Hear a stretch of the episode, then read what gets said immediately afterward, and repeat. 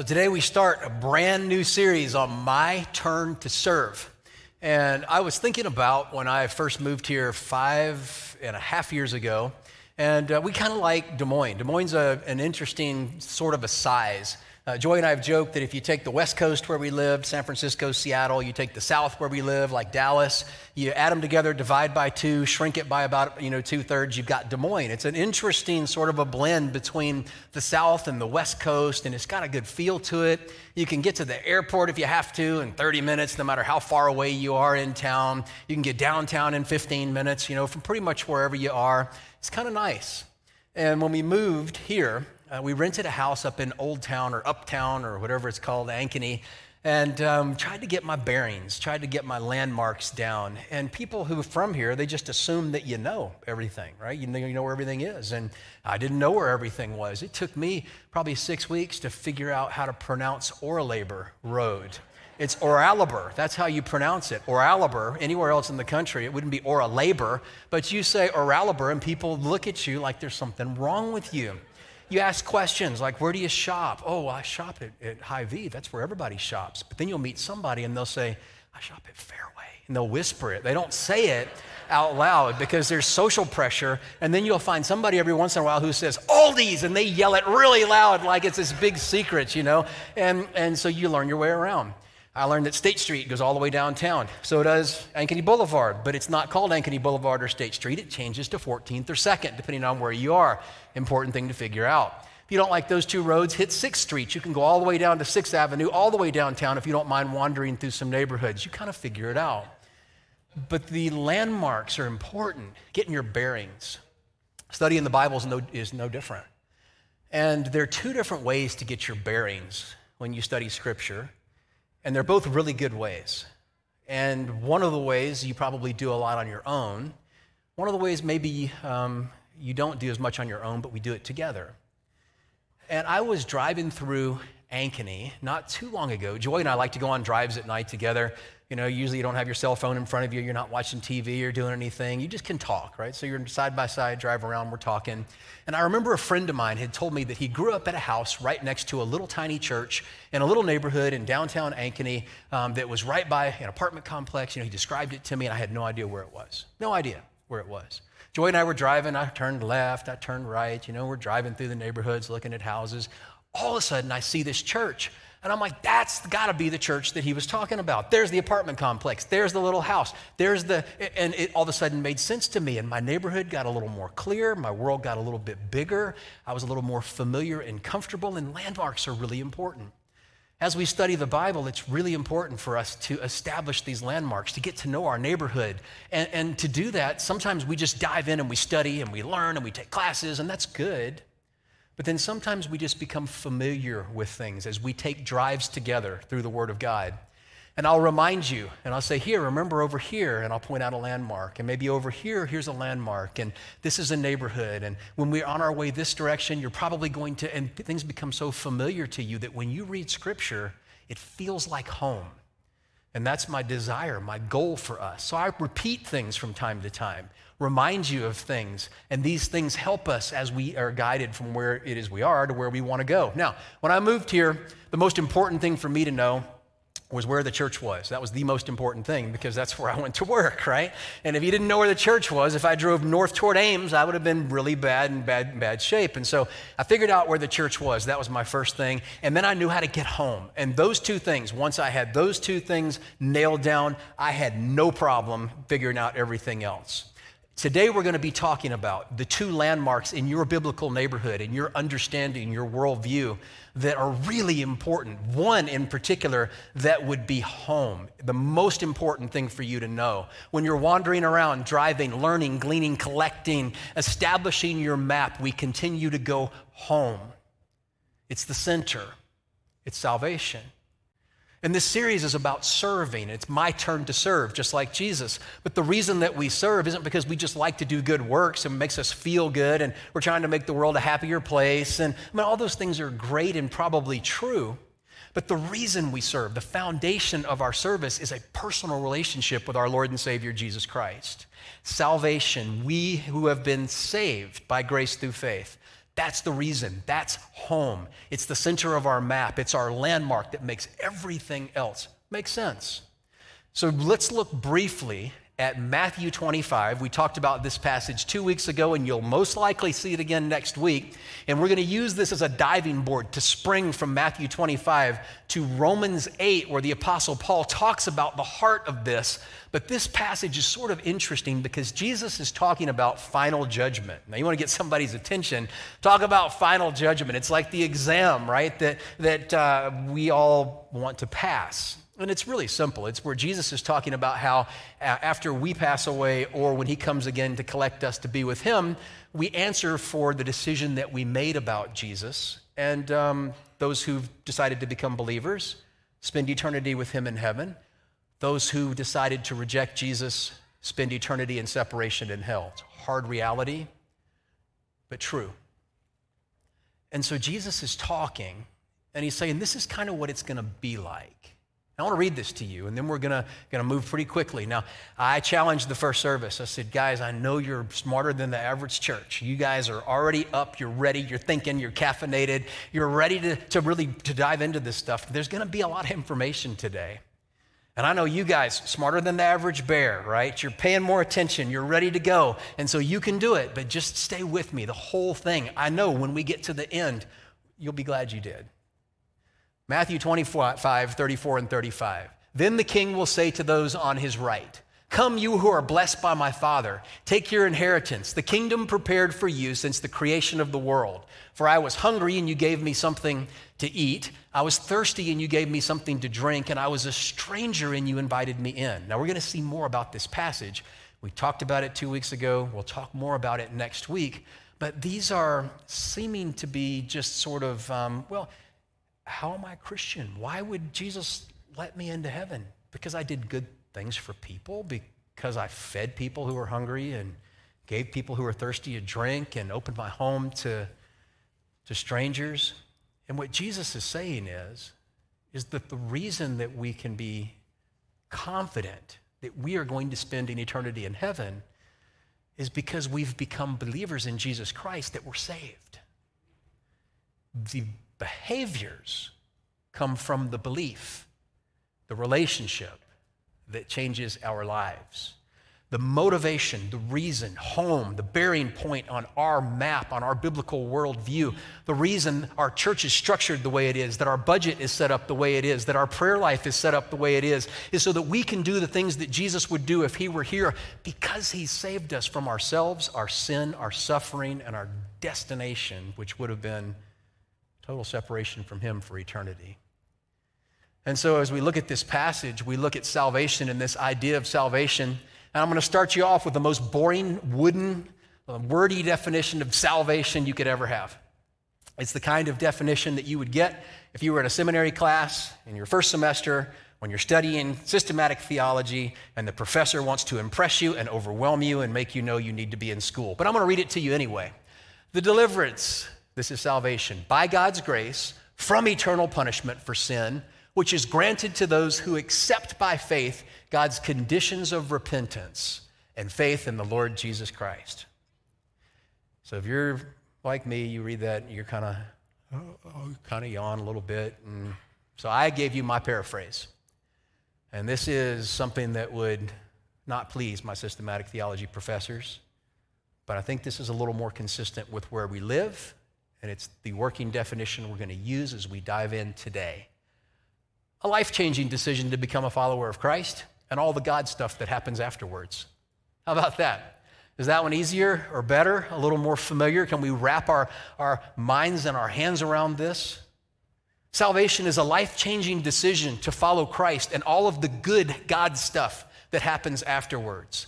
But everything changes you and I, we go from darkness to light, from death to life, from separation from God to fellowship with God, from no way to enter heaven into guaranteed eternity in heaven. And there are some things in Scripture that are hard to understand. And this salvation is one of them. And one of the reasons is, is because if it were me, I wouldn't save me. And I probably wouldn't save you either. Because I would look at all the stuff you've done, all the stuff I've done, all my thoughts, all my actions, all my attitudes, all the things that displease God. I'd be like, uh uh-uh, uh, nope, not Rick. But the beautiful thing about God is He looked at us, and even though you and I are so unworthy and unlovely, offers us salvation anyway. So, how does He do it? What happens? I want to establish or develop or redevelop home for you, the center of your map. And the Apostle Paul does this so well as he expounds on the teaching of Jesus and he talks about what it means to be saved. Now, this passage in Romans 8 is bigger and more comprehensive than just the few verses I'm pulling out of this passage. It's a passage on how in Christ there's no condemnation. And there are nine things in this passage that talk about the Holy Spirit, who is God. The Holy Spirit is the part of God who actually initiates salvation. And I'll talk to you more about that as we go. Nine things the Holy Spirit does. This is only going to be today four of these things with really an emphasis on one of these things. Don't leave me yet. It's going to be a whole lot better than that just sounded. So let's read this together. For those who are led by the Spirit of God are children of God. The Spirit you received does not make you slaves so that you live in fear again. Rather, the Holy Spirit you received brought about your adoption to sonship. Now, that's the center of this part of the passage. The idea or the analogy of adoption, and don't get caught up on the word sonship. In the first century, when this was written, most of the society focused on uh, writing to men. And that wasn't uh, because Jesus wanted it that way. It wasn't because there's discrimination in Christianity as it's intended. Um, it's just the way culture was. Fortunately, we've moved well beyond that. So when you see the word sonship here, this is sonship, daughtership, mothership, fathership, you know, every ship, right? It's, it's us, humans, people. And by him, we cry, Abba, Father. The Spirit Himself testifies with our spirit that we are God's children. Now, if we are children, then we are heirs, heirs of God and co heirs with Christ. If indeed we share in his sufferings, in order that we also may share in his glory. I'm going to break this down. There's just four simple parts, but the main part is one that I think is going to encourage you. It's going to explain your salvation. It's going to explain and, and expound on how Jesus feels about you. And it's the reason that you and I do what we do. It's the reason our church is structured the way it's structured. The reason our calendar represents what it represents. The reason we budget the way we budget. It's the reason we pray the way that we pray. It's the reason for everything. So let's do it together. The Bible says that those of us who are Christians are led by the Spirit. I don't want to spend tons of time on this, and I could, and we have before, but the Bible says that we're led by the Spirit, and the Holy Spirit of God leads you, which means a couple of things. One is you are significant, intentional, and you matter. That God did not create you by accident, that the things that have happened to you, the things you've been through, the person you are, God has allowed, has created, has developed for purpose. And that the Holy Spirit of God leads you, has a preference for the things you do, the relationships you have. Your job is not an accident. Your marriage is not an accident. Your friends are not accidents. That the Holy Spirit leads you. Now, He does that in a couple ways. And again, I'm just flying over this at a 36,000 foot level, but scripture is one of the ways that he, that he does this. Have you ever been reading the word or had somebody teaching the word, me or another pastor, and all of a sudden one of the passages in scripture just jumps out and just gut punches you, and you're like, my goodness, there it is. I feel it, I sense it, I see it. It's the Holy Spirit leading you. Sometimes it doesn't. Sometimes we read the Bible and it doesn't really seem to affect us that way. It's just part of life, part of being an emotional, sinful human.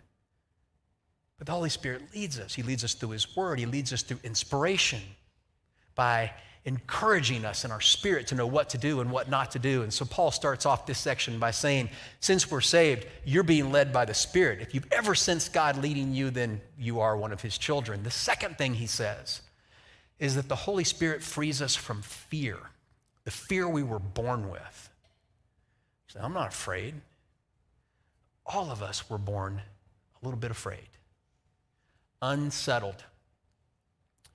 The fear of death, the questions about what is life all about, meaning and purpose. Is there really a point? Augustine called it a God shaped hole that we're all born with, a void that only God can fill. But people try to fill it with all kinds of things. And there's a fear that if that void isn't filled, it's going to consume us and we're going to disappear into it. So people throw all kinds of things in there relationships, achievement, promotions, money, addiction. And we continue to try to feed it and feed it and feed it, and it grows so big that eventually we know we're going to disappear unless something. And the Holy Spirit fills that void, that hole, completely, fully, permanently. And that's the second thing the Apostle Paul says. Well, the third thing he says, and this is where it gets really fun, is he says, The Spirit that you received brought about your adoption to sonship or daughtership, right? What's that mean? That you were adopted into God's family. Now, adoption may have different connotations or meanings for you because society at different points in time during um, history has viewed it differently. I believe that adoption is beautiful. I love the concept of somebody adding somebody to their home and taking care of them.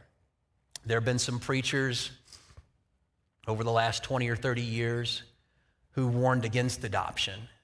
And they got all weird with the scriptures and they said, You remember the sins of the father. They get passed down from the second or to the second and third generation, so you better watch out who you adopt. If you adopt somebody whose dad was a dirtbag, they're going to be a dirtbag. Or you better watch their grandpa, because if their grandpa was a, and, and people are like, oh, I better, and I mean, nothing could be further from the truth. They're abusing a passage of scripture that's in the Pentateuch, and it was talking about government. Now, you want to know a truth Moses was talking about was the fact that when a government becomes corrupt, it takes generations for the government to become uncorrupt because the corruption gets so deep seated and has its grip on, on a society that it just takes a while. But it wasn't talking about a father passing on to a child. And to the contrary, the Bible is full of pictures of, of adoption. But we have to understand the biblical idea of adoption, but we also have to understand the cultural idea of adoption. Because when the Apostle Paul was driving around his neighborhood, stay with me, friends, when he was driving around his neighborhood, walking around, riding a donkey or a horse around, it looked different than our neighborhood. So we have to understand his neighborhood and what it looked like to be able to translate it to our neighborhood and see the truth and, and how powerful it is. So, what did adoption look like in first century Christian times or Roman times. And they had something, a relationship that the Romans, the Romans had. I kind of like it. I'd kind of, I think it should be that way still. It's called the um, patria potestas. And it means the father has absolute power. As a dad, well, my dad's still alive, so maybe I don't want that to be the case because what it meant is that um, the father had absolute power over their children and their family until he died, and then it was passed on to the erring son. That was the culture. So that would mean that even my dad today, who I love, by the way, and I hope is watching this morning, it would mean that I would have to check with him before I made any decisions, financial, relational, or otherwise. Now, he probably thinks that would be a good idea. I wouldn't like that a whole lot. However, with my boys, Richard and Nathan, I think they should check with me before they make any big decisions. I think that would be a good idea. They probably don't think so, but that's the way that it was in Roman society. And the father, even at the beginning of the Roman government during those times, could choose to take the life of his children, which my boys are probably glad that my wife didn't have the ability to do that when they were growing up. If it was legal, she may have killed one of them. I don't know. Maybe not. Richard or Nathan, which one wouldn't have made it? Do you know? So there was a process. And you say, well, why would adoption even be a thing? Now, this wasn't about taking children off the street.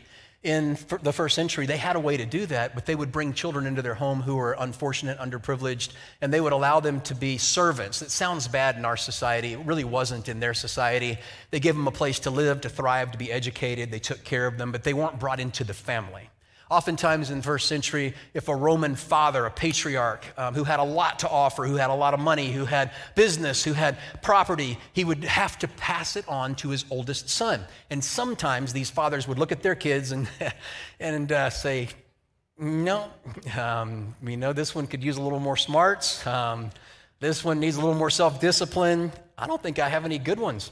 I don't know. I'm going to blame his mom, their mom, right? I mean, I, and so they would look at their children and they would think, I got to have a different kid. So then they'd head down to the nursery and start looking at your kids, right? And what are you doing? I'm trying to find me a kid that can, you know, be my rightful heir. Well, don't look at my kids, you know. Um, they would find a child, a boy, um, who they thought could really be, be the next thing they could pass down to. So he would have to go into this adopted father to be to a discussion with the birth father of this child. They would come to terms, and you might say, why in the world would they come to terms? Who would give away their kid? Now, back in the day, opportunity was a lot harder to come by than it is right now. And success was something that you oftentimes had to be born into. It didn't really matter how capable you were if you didn't have a path sort of paved for you, and that was done oftentimes by the relationships of your family. And so sometimes a dad who loved their kid would realize the best opportunity they had for success would be to take him and put him in somebody else's home. Different time, different context, it happened. So they would go into an arrangement, they would decide, yes, my son would be better off in your home. And then they would have a symbolic ceremony. It was the first of two different parts to this ceremony. This was called the Mancipatio. And um, what they would do, and it was sort of a beautiful thing, they would have seven witnesses who were impartial, who had respect in, in the community, and the adopted father to be would take three pieces of copper and there was a scale that was set up. Now, on the other side, there was the birth father and the son. And they would both walk up to the scale. The adopted father would put three pieces of copper on the scale, and the over here, the birth father would walk up with his son the first time and say, uh uh-uh, uh no deal, and take his son away. It represented the fact that kids meant something, that it was a significant thing, that they weren't just casting you know, their, their children to, to just anyone. Well, they would do it a second time. The adopted father would come to the scale and he would put these three pieces of copper on. The birth father would walk up with his child and he would shake his head and say, no. Well, the third time, they would do the deal. The birth father would walk the child around the scale and hand him to the adopted father. And then the first part of the two part ceremony was over. Then the adopted father would have to go to the judge and make a case, a legal case, as to why he could adopt this child, what his intentions and plans were for this child. And then it was put in the book and it was sealed. And then once that happened, it was done. Now, the adoption process really had four different implications, four different things uh, that it involved. And it's not like even adoption in our day. The first thing is that the adopted son lost all rights, and women were adopted sometimes in the Roman society, just not quite as often. The adopted son lost all rights to his former family and all relationship. Now, you guys are thinking salvation, salvation, the analogy adoption, so track with me here, okay? All of the past, the relationships to the old family was gone, separated. Second thing, the adopted child would inherit the father's estate, even if there were birth children which means that if you were the oldest son and the father had looked at you and said, uh uh-uh, uh not you, and adopted someone else, they would be above you in that top position, and there was no way that that top position was going to change. So it stunk for the kids who were the birth kids. For the adopted kid, they were moved to the top of the list, guaranteed to inherit all of the great stuff that would eventually come to them. The third thing, the old life, not just the old family, but the old life was completely erased. Does this sound like forgiveness to you? Where your sins of the past were no longer held against you, the legal record expunged, debts paid, mistakes forgotten. It even sounds a little bit like being born again, doesn't it? The fourth thing the adopted son was permanently and irrevocably, let me say that again permanently and irrevocably the son of the father with all the rights that came from that. The adoption was permanent. What if an adopted father said, hmm, maybe I shouldn't have done it? He didn't have the legal right. He didn't have the authority to go back on his decision. What if the kid said, I'm not going to be a member of this family anymore? Couldn't happen. Wasn't a provision in the law that would allow for this decision to go back to the way that it used to be. What does that teach us about our salvation? That it's permanent, that it's irrevocable. The adoption was more powerful than a birth. And the Apostle Paul uses this analogy to explain to us what happens to us the foundation, the bearing point, the home base for our worldview, for our map. We become sons and daughters because of adoption, and it changes the legal status of our lives title and rights. Well, there's a fourth thing eh, that Romans talks about, Romans 8. the fourth thing is that the Holy Spirit provides assurance of salvation. Interesting because sometimes you and I, we forget, and sometimes we don't feel saved, and sometimes we worry that maybe, you know, it's really not, didn't really happen, that maybe we weren't sure, that maybe, you know, we, we doubt, we second guess. Kind of a cool picture here because remember the seven witnesses that I told you about in the adoption where they had seven witnesses? Why would they have seven witnesses? Because, you know, what if the dad died, the adopted father? Then what if the kids, the birth kids, challenged the adoption and said it never happened? What if they presented a great case?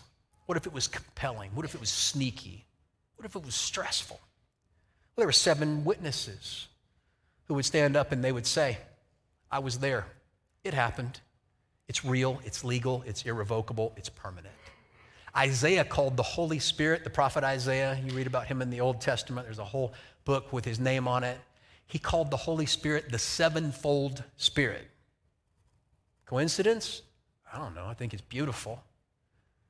The Holy Spirit witnesses our salvation and seals it. So, from time to time, when you and I go through periods of doubt or wonder, he reminds us, yeah, you're a believer, you're saved. Now, in the Bible, adoption has been mentioned in the Old Testament. It's important for us to know. So, as we conclude, I want to share with you a really powerful story. The first time adoption was mentioned in the Old Testament this could be a Bible trivia test. Moses, he was adopted. Remember, put in a basket, put in the river, found, adopted. Second time, this would be a little harder to get. Um, this was Esther who was adopted by Mordecai. That's, we're not talking about that story either. Those are the first two times.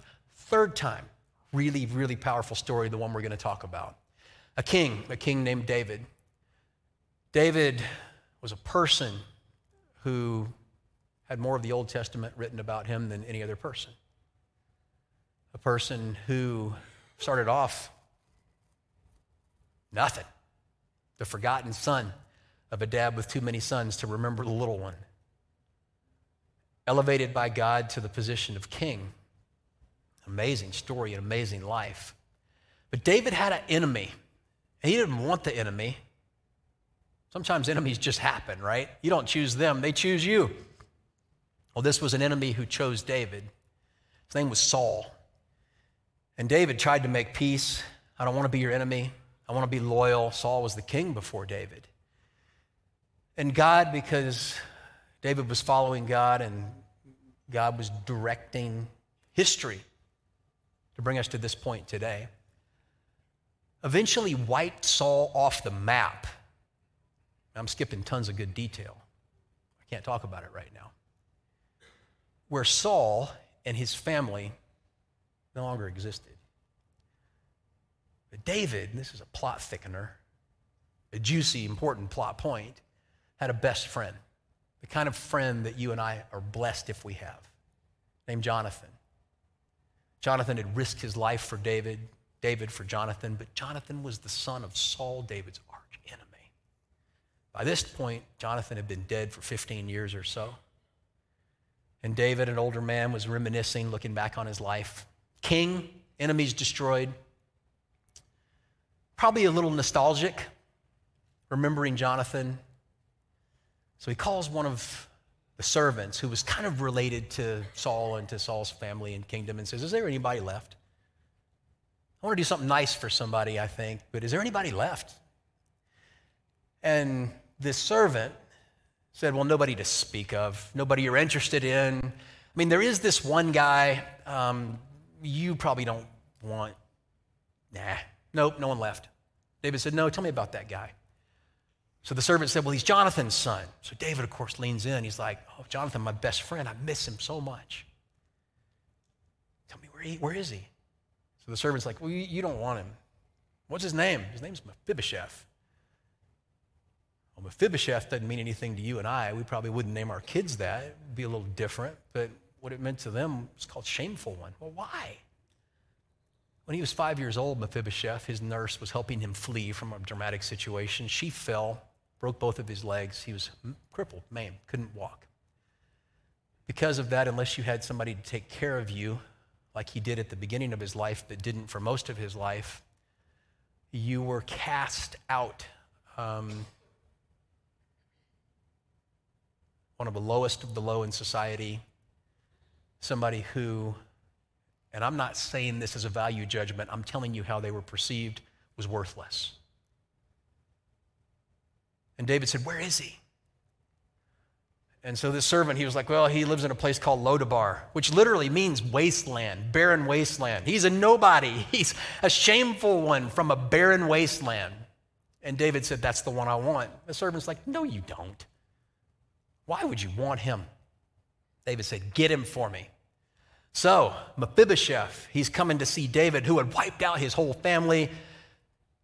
Um, the last one left, hiding in obscurity, not wanting to draw any attention to himself. Here he was on the spot.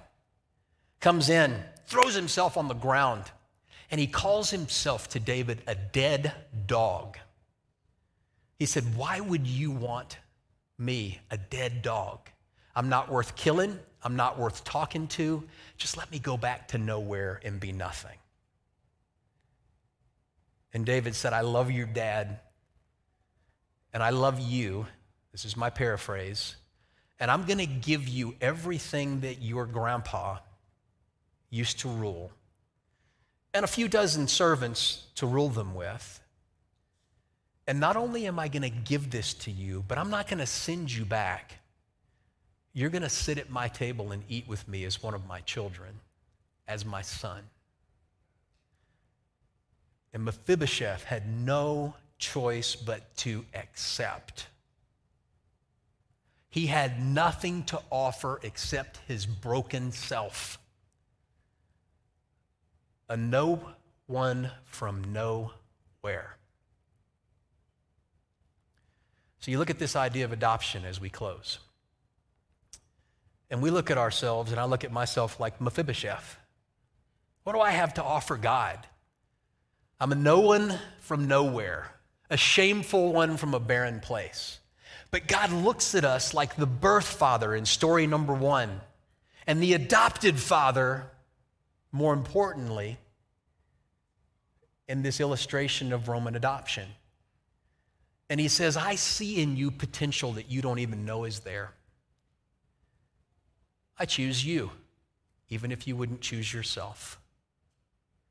And if you'll let me, I want to adopt you into my family as my child. And when you and I grasp the magnitude of that gesture and how powerful and life changing it is, we begin to live our lives a different way. And so when we look all the way back to Matthew chapter 25, and Jesus is looking at the works that people are doing, the good works. Some people, they may say, well, good works are what save us. Let's just get to the end of life and throw all of our goodness on the cosmic scale and hope it out tips the badness and we end up sliding into heaven. It doesn't work that way. What Jesus says is, you're coming to heaven because I've adopted you as my child. And the good works that you've done are proof that you were really converted, that you really understood salvation, that you really belong to me. Evidence. So, what do I do about it? Well, this is what our next series is about. This is why we're doing the Shape series on Wednesday evenings. That's why you'll come Wednesday night and you'll hear about H in shape, heart, what it is you're good at, what it is that God has made you passionate about, the things you love. And then next week, we're going to talk about my turn to serve. But I want you to understand why we serve. This is the relationship that we have with Jesus. This is the relationship I want our entire world to have with Jesus. This is the relationship that we take outside our walls and we love and serve our community in a way where they can see Jesus in us, even in our brokenness, and they can find this peace, hope, and freedom too. It's home, it's our bearing point, and we'll keep coming back to it. Father, thank you so much for my friends.